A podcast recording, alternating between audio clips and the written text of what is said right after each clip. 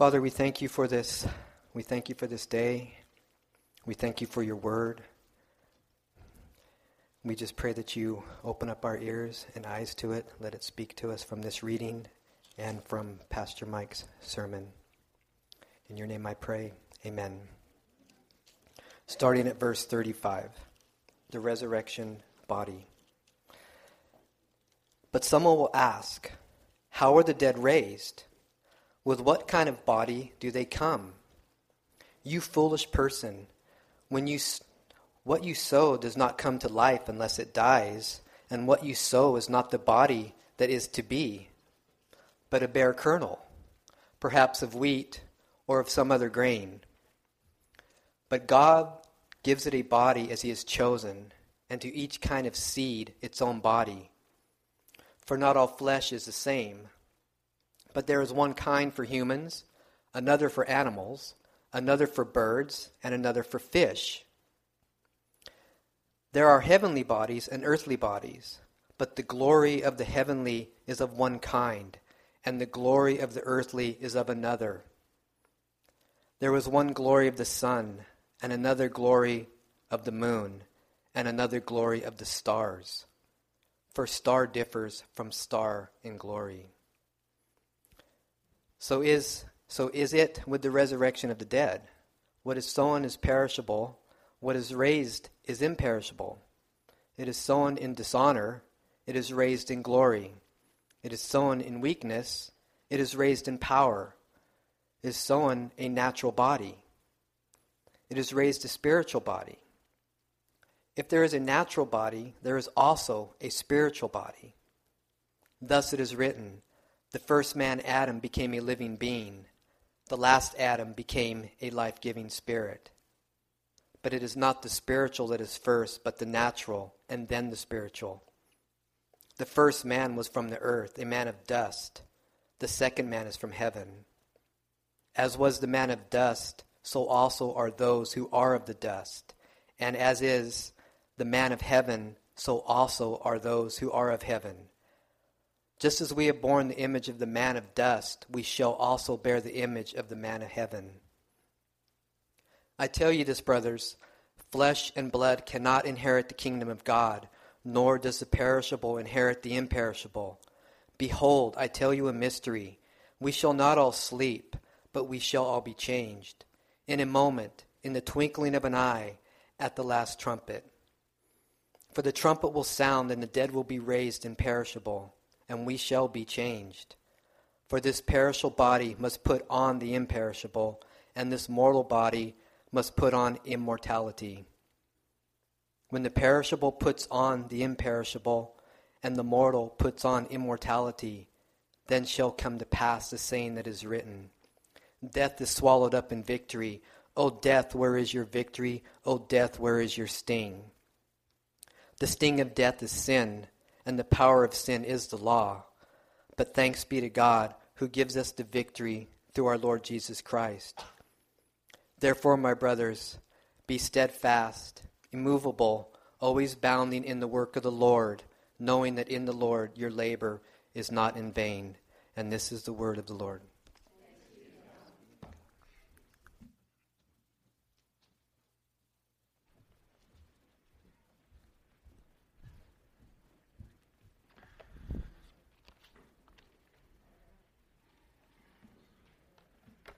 Good morning, church.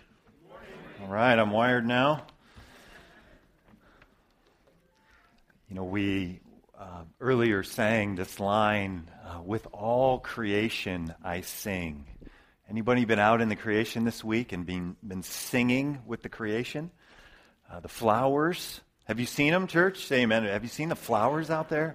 This week I saw butterflies out there as I'm mountain biking through these trails. There's butterflies everywhere. Fl- flowers coming up. A few of you live way up country. It hasn't happened up there yet, but here, the flowers and with all of creation, I sing, the glory of God is, is around us. It is a wonderful time of year. We are uh, on a journey through the book of 1 Corinthians. For those of you uh, that are visiting today or haven't been with us, and we are in chapter 15, what was just read. And I want us to begin today with the very last sentence in this chapter. Of 15, the conclusion. Okay, so let's take a look at this very last sentence of 1 Corinthians chapter 15. Always give yourselves fully to the work of the Lord, because you know that your labor in the Lord is not in vain. This massive long chapter on resurrection on the bodily resurrection of the dead. That is, the bodily resurrection of Christians at the end of time is mostly what this chapter is about. And then at the end of this chapter, there's this conclusion. And the last sentence of this conclusion is telling the, the ancient Corinthian church and telling us to always give ourselves fully to the work of the Lord.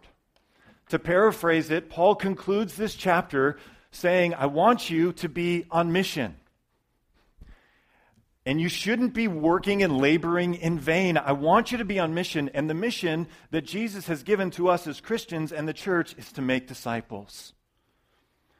So, for those of you that weren't here two weeks ago or haven't been with us, there's a, there's a refreshment here on what the problem is in the ancient Corinthian church, why they might think their labor, their risk taking in making disciples might be in vain. And they are doubting something. Look, look with me. Let's look back at verse 35. 1 Corinthians 15 and verse 35. But someone may ask, How are the dead raised? With what kind of body will they come? So here's the problem. This is a little uh, grotesque, maybe, right? But this is just the reality of the problem. Christians are dying, Christians' bodies decay this ancient church, the Corinthian church, they saw Jesus be resurrected and have this glorified body, and they're just not believing that this is going to happen to us. They are not believing in the future bodily resurrection of Christians. If we look at this stage as a timeline, something that's still yet future, it's out here. They're not believing that. They're not believing in this physical new heavens and new earth where you and I are going to exist that is, believers in Jesus Christ are going to exist forever and ever and ever. And because of that, we are to work with all that we have and be fully devoted to the mission of Jesus in this life. But because they're doubting that, they think their labor may be in vain. And so Paul is concluding this, this lengthy chapter dealing with Jesus' resurrection and then the bodily resurrection of Christians basically saying, I want you to be on mission. I want you to be on mission. And at the outset of, of the sermon today, I think you and I need to ask the same question. The same question, the same problem, maybe a different reason, but you and I struggle with being on mission. We get distracted in all kinds of different ways. The Corinthian church is being distracted because they're just not believing this is going to happen. How is this going to happen? This future new heavens and new earth with these glorified bodies, where, where Jesus shows up in a room and, and he doesn't need to go through the doors, and they're just not thinking this is going to happen. So, at the outset of this message, I want to ask you we, we, we have too many here for you to respond, right? But I want you to respond in your hearts. What keeps you from being fully devoted to the work of the Lord, to the mission? What keeps you from that?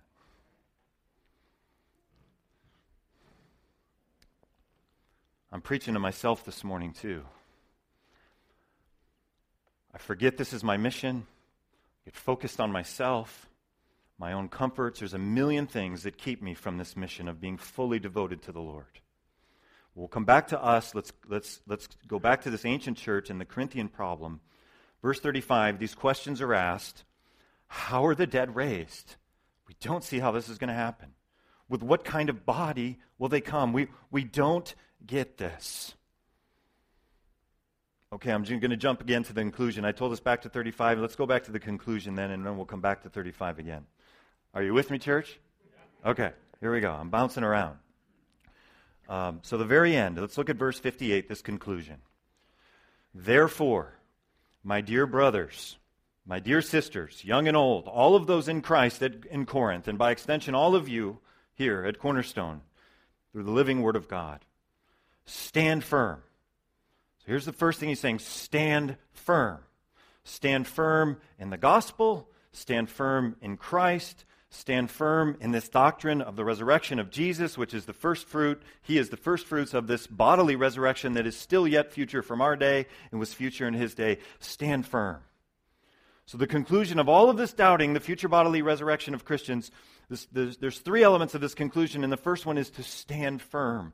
The, the ESV says, be steadfast in the gospel. We need to remind ourselves of the truth of the gospel and of the resurrection. Let's go back now to 15.1. This is how he begins in 15.1. Now, brothers, I want to remind you of the gospel I preached to you. They were forgetting it. You and I forget it which you received and on which you have taken your stand. This is what they're steadfast on. This is what they're standing on. By this gospel you are saved. Jump to verse 3. For what I received, I passed on to you as of first importance that Christ Jesus died for our sins, according to the Scriptures, that he was buried and that he was raised on the third day. So, whatever is keeping us from being on mission, Whatever is keeping us from pouring ourselves into other people's lives to help them be disciples of Jesus, to help them become believers, and then help them to grow up in the Lord, whatever is, is keeping us from that, we need to pray that the Lord would help us to be steadfast. And so I have, so I have a, uh, a, change these three things into verses, into prayers, if you will. It's good to take Scripture and ask God to help us pray the Scripture. So, Lord, help me to stand on the gospel. Help me to stand on gospel themes. Help me to stand on the truth of the resurrection today. We need to remind ourselves and be centered on the gospel and the reality of the resurrection. This is what Paul is saying when he says, stand firm. I skipped 1 Peter 2.11 here. Let's look at this really briefly. Peter writes, and he says, Dear friends, I urge you as aliens and strangers in the world to abstain from sinful desires which war against your soul. What's going on in ancient Corinth is they are not thinking of themselves as aliens and strangers, they're thinking of this world as their home. And so they aren't applying themselves fully to the mission of making disciples because this, this is home. There isn't going to be a physical reality in the new heavens and the new earth where we're going to be there forever and ever and ever. This isn't a reality to them. So they're not thinking like aliens and strangers. They need, to, they need to remind themselves of the gospel and be rooted in this that we are aliens and strangers in this world so that they can be fully devoted. So the second thing, jump into the end now, verse 58. The first thing is be steadfast, stand, stand firm. The second thing is let nothing move you. Let nothing move you. Lord, help me. Help me not to move from Christ today. Help me not to move from these from the gospel, from this reality that Jesus died for my sins and rose again, and living out the love themes of the gospel, the forgiveness themes of the gospel, the repentance themes of the gospel, and wanting to take this gospel and display it and share it into other people's lives. Lord, help me not to move from that. I've been praying these things for myself, these, these this conclusion of chapter 15. We could spend a lot of time talking about all of these details of the resurrection. And we, and we have done that in, in uh, two weeks ago and three weeks ago. So I want to focus today on the conclusion, on what he wants us to do to be fully devoted to the work of the Lord. So we have to daily remind ourselves of the gospel and whatever it is that's moving us. Again, I say this often this is where preaching is getting hard. I don't know what's moving you away from the gospel, away from mission. What's moving them is they're just like, I, I, I don't get it. We, we bury people, they disintegrate. I, I, I don't see that they're going to be coming back. I, I, I don't get this. That was their issue. You and I, we probably have other issues. So it's interesting how to respond to this issue this issue of doubt, of being off mission for them because of a lack of belief in bodily resurrection of Christians. Look at Paul's response. Now we're going to go back to 36, okay? Paul's response to them. They ask the question, How is this going to happen? What is the body going to look like? Paul's response in verse 36 How foolish! How foolish for you to think that. Paul sees this future as a reality. It's foolish for you to think there's not going to be a new heavens and new earth and, and that you and I are going to have these incredible, awesome, glorified bodies living forever and ever. It's foolish for you not to think that. It's easy to think like them, isn't it? Isn't it, church? It's easy to think, I, am not going to think much about the new heavens and the new earth. I'm not going to be thinking about this glorified body and forever and ever and living in the future. I got bills to pay and I got this thing to do and I got to go to work and I got all this stuff. How can I be thinking about that? So, how do we respond to this? Uh, Augustine uh, says this. He's sympathizing as he's preaching on this to his people back in the day. He says, People are amazed that God, who made all things from nothing, makes a heavenly body from human flesh. And when he says heavenly body, he's referring to the resurrected, glorified bodies of Christians in the future. People are amazed at this. People are amazed that God, who made all things from nothing, makes a heavenly body from human flesh. The Corinthians are amazed. They're, they doubt it. They're not sure it's going to happen. So he makes this argument Is he who is able to make you, when you did not exist, not able to make over what you were once were? This is an argument uh, uh, from the greater to the lesser. He's able to speak the universe into existence. I think he can handle somehow recreating, resurrecting, glorifying you and me so that our souls and our bodies, at some point in the future, when Christ comes back, are going to be reunited and we are going to have just an incredible, awesome, glorious existence. Augustine is, is using this argument. Now, it's very interesting. Paul doesn't use that argument. He doesn't use this argument. I like this argument, but it's not the argument that Paul uses. Look at the argument that Paul uses. I, I love what he does. So he, he responds immediately, How foolish! And then he says, verse 36, What you sow does not come to life unless it dies. He's using agricultural or natural imagery from creation here. What you sow does not come to life unless it dies. A seed is part of a tree or a plant. It's living, but it has to die. It gets separated from that plant or that tree. It falls to the ground, and it comes to life. You see this happening. You and I see this. The Corinthians saw this. This is Paul's argument. Let's continue. So that's, that's verse 37. When you, uh, verse 36. How, how foolish. What you sow does not come to life unless it dies. Verse 37. When you sow, you do not plant the body that will be, but just a seed, perhaps of wheat or of something else. But God gives it a body as He has determined. And to each kind of seed, He gives its own body. So they're not on mission. Why aren't they on mission? They're not on mission because they're not really believing in this future eternity that's, that's real. And so Paul doesn't use the greater to the lesser uh, argument, he uses an argument from creation that's all around them. And he says, he says that God has given what this seed grows into, he has determined to each kind of seed, he gives it its own body. God is the one who did this. God is the one. We've all seen these things, right? I've got a new, uh, new carport at our home. It's got an aluminum roof. Any of you have a metal roof or aluminum roof with oak trees above? Anybody? Yeah. It's like alarm clocks are going off constantly when I'm outside. You know, what's going on? When these things fall that time of the year, it's loud. These things fall. This is the argument Paul's using. Saying, You're foolish. Do you know what happens? Do you know who designed this? Who made this seed that dies and falls off the tree? A hundred years later, you have this. You have this. Have you seen that? Scientists didn't do this. Can I get an amen on that? Scientists didn't do this. God did that. And how foolish you are to think that this is all there is and that there isn't this future over here where we're going to have glorified bodies forever and ever.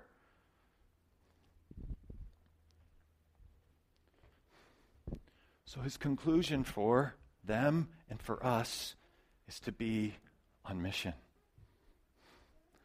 because you and I are going to be more glorious than a hundred year old oak tree. I don't want to get too far astray here, but I did, did a little research on, on oak trees. He mentions wheat, but he says or something else, so I went to oak. Largest oak in North, North America. I was hoping it was in our, our neck of the woods, but it's in Southern California. Go figure. In North America, the largest oak tree is in Southern California in the San Bernardino Mountains. 12.2 feet. God did that. And He is going to do something with the bodies of believers in the future. And we are going to live forever and ever in the new heavens and the new earth. And so, the conclusion, the conclusion of this doubting the bodily resurrection of Christians in the future is the last sentence. Give yourselves fully to the work of the Lord because you know that your labor in the Lord is not in vain. So here we go, the, the last section of this sermon today is about you and I being on mission. And I want to say that I have seen American Christians laser focused on mission, the mission of making disciples. I have seen them. I have seen them. Just a reminder what our mission is to go and make disciples of all nations, or to be really precise there, all ethno linguistic people groups. This isn't just for missionaries, this is for people across the street, across the pew, across the classroom, across the office at work, and around the world.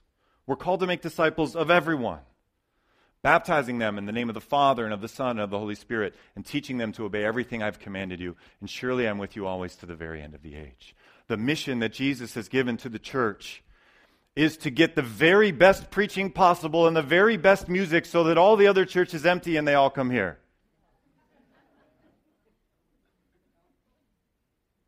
You guys been part of churches like that? I've been part of churches like that. It's kind of exciting. But it is not the mission that Jesus has given us. The mission that he's given us is to make disciples, to go into dark places and to bring light. A disciple is someone who believes in Jesus, and that belief is evidenced by baptism in the Father and the Son and the Holy Spirit. So a disciple is someone whose identity is in Jesus someone who's born again or saved or baptized or whatever language you want to use. A disciple is someone that obeys the Word of God and someone who loves God with all their heart, soul, mind, and strength. And a disciple is someone who makes disciples. Those are basically the three ingredients identity in Jesus, loving and obeying Jesus, and making other disciples. That's what a disciple is. And we're called to do that. Now, I have seen American Christians laser focused on the mission. And you know when I've seen it? You saw the title. Did anyone pay attention to the title of the sermon? When, when have I seen it? During short term mission trips. That's when I've seen American Christians laser focused on a mission. How many of you been on a short term mission trip? Been on a trip for a couple weeks or a month or whatever? I, have been on several. They're awesome. I'm for them. So don't hear, uh, uh, I'm kind of, this is kind of a both and thing, okay? I'm for short term missions. I have incredible memories of being on short term missions with some of you. One of them was uh, to Peru. I remember uh, years ago going there. We had to sign something that said, We give up our rights. We're going on this mission to make disciples through helping building and, and doing prayer walks and sharing the gospel with people in, in Lima. And so we give up our rights to a good night's sleep. We give up our rights to comforts. We give up our rights to the foods that we want for the sake of the gospel, for the sake of the mission. And, we, and, and what happens is you come together as a team. There's this community that's formed. And we have a laser focus on the mission. It's awesome. And then we come home. And we go to work. And we watch TV. And we read books, and we play golf, and we go mountain biking, and we do all kinds of things. But we kind of leave the mission back on this short term trip that we were on.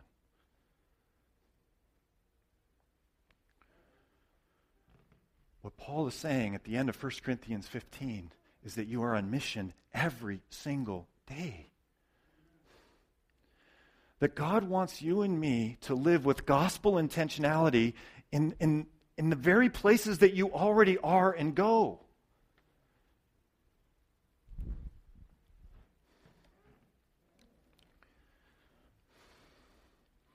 Always give yourselves fully to the work of the Lord. It's not in vain. Think of the oak tree. God did that. He's going to do that with humans.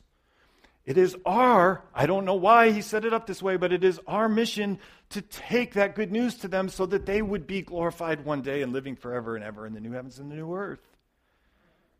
He's chosen to use us.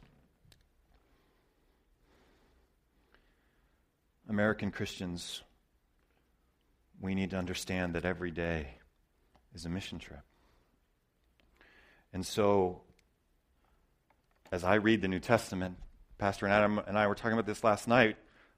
Our vision or our, our, mission, we don't have like a fancy vision or mission statement. It's, it's Matthew 28, 19, and 20 is our, is our vision statement for Cornerstone. We need to build communities like what happens on a short term mission trip. Once you have over about 20 people in a church, you no longer have the ability, because of your size, to, to have that kind of community. So we've got to break into smaller groups where we can get into each other's lives and love each other and be on mission together.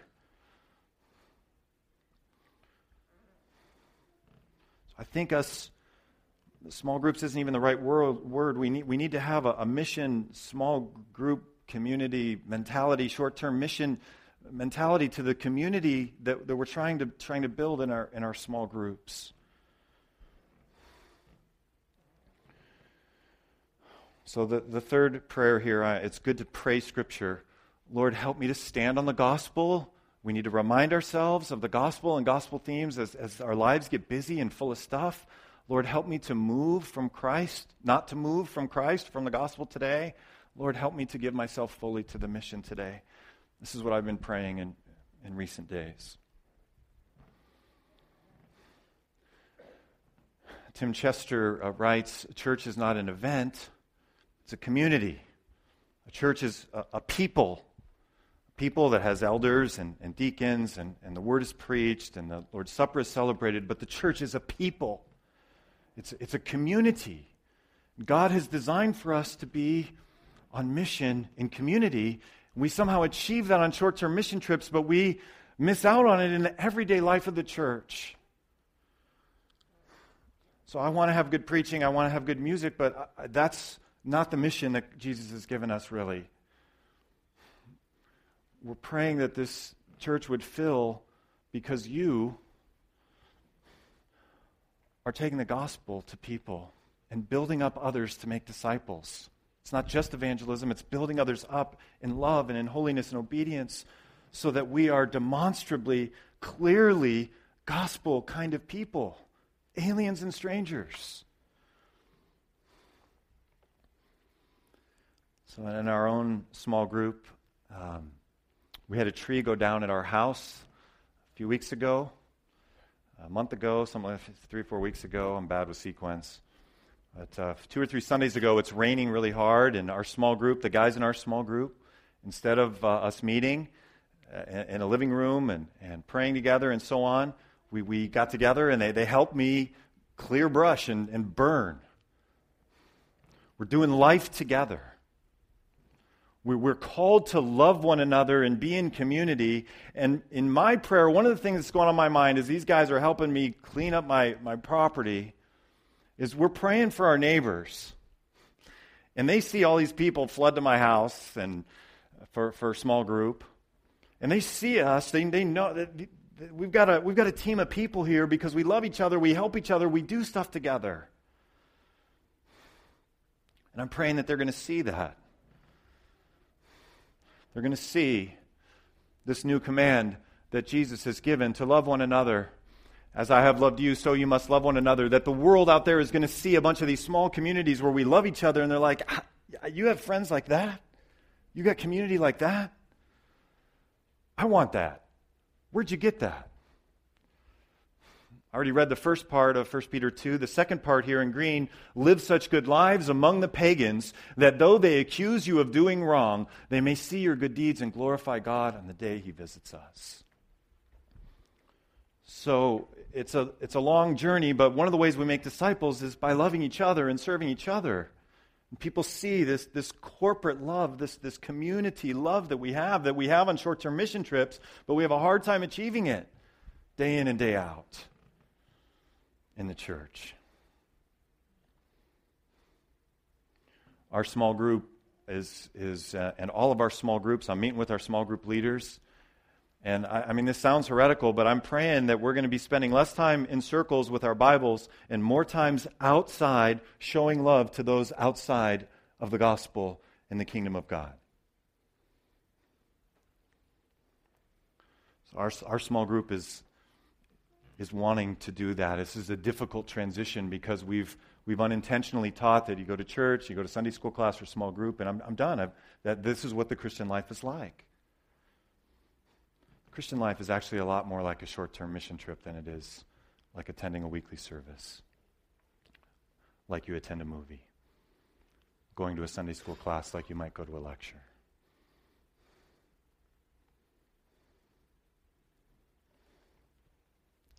The people of God were supposed to be a display people for the nations in the everyday stuff of life so that the nations might see and experience the goodness and glory of God and be drawn to him.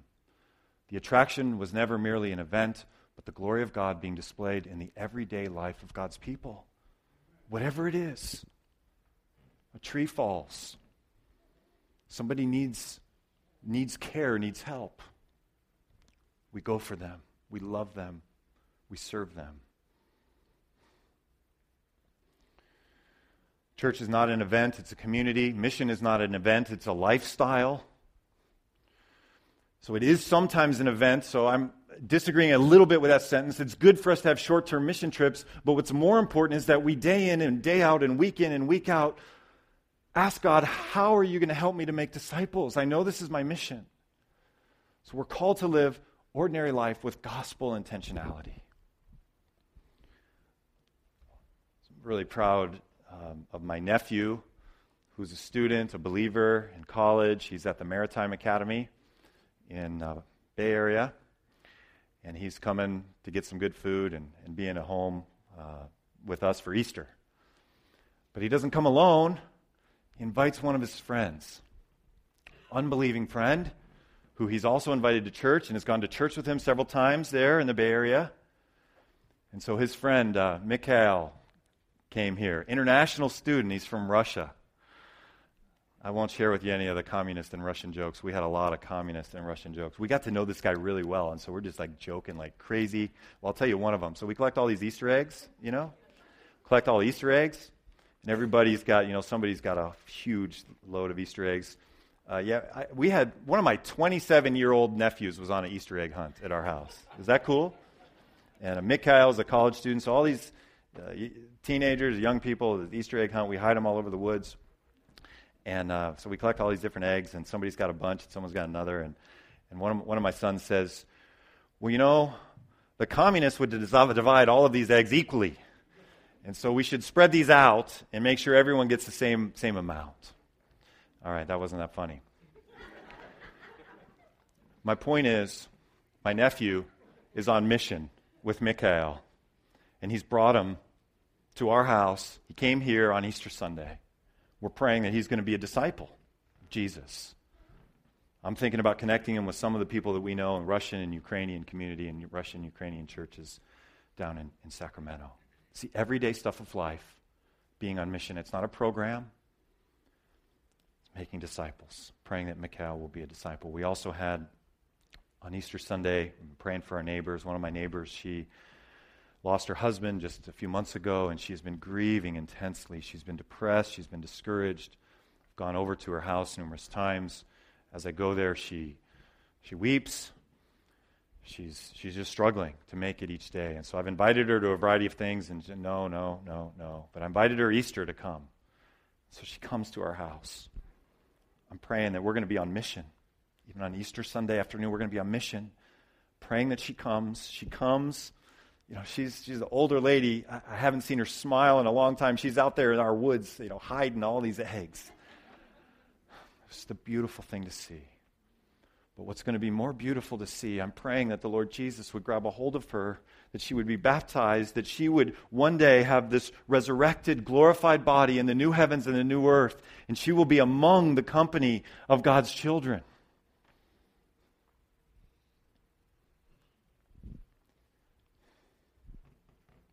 I don't know what's keeping you from having a short term mission trip mentality where I've seen it in the American church. To have this in a daily sort of way, a weekly sort of way. I'm praying, I'm praying that we, Cornerstone, would give ourselves fully to the work of the Lord because we know that our labor in the Lord is not in vain. Let's pray together.